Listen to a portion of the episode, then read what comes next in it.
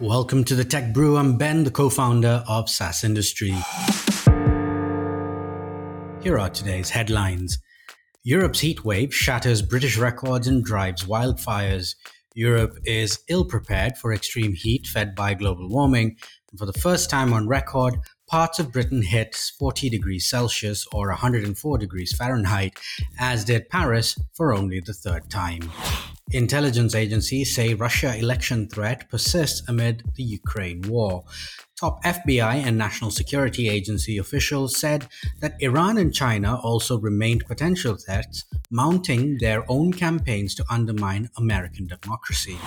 Elon Musk and Twitter will go to trial over their $44 billion deal in October.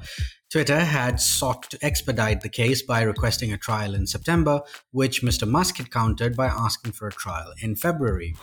Now, China's $1 billion fine on Didi could end the mobility giant's troubled year. According to reports by the Wall Street Journal and Reuters, Didi, the Chinese ride hailing behemoth, has undergone a year of regulatory overhaul and faces a fine of over 8 billion yuan, that's about $1.28 billion, from the country's authority. Russia hit Google with a $374 million fine for allowing prohibited Ukraine news. Russia fined Google for repeatedly failing to remove prohibited information or content related to the country's invasion and subsequent war in Ukraine.